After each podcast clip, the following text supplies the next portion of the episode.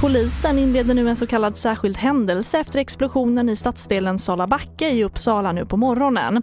Det var strax före klockan sex som något detonerade i en trappuppgång. Nationella bombskyddet kallades dit och de boende uppmanades att hålla sig inomhus.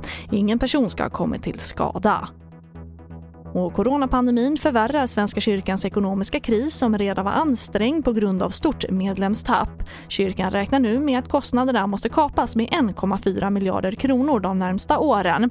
Och i Stora Köpinge församling i Skåne har man till exempel tvingats säga upp en tredjedel av personalen. Medlemsavgifterna som vi får in då från församlingsborna täcker inte lönerna och täcker inte alla de kostnader som vi har och då kan man ju inte fortsätta och ha den verksamheten. Och det sa Jonas Alner, kyrkoherde i Stora Köpinge församling. Och efter en dryg vecka råder det redan brist på vaccin mot årets säsongsinfluensa i flera regioner, det uppger TT.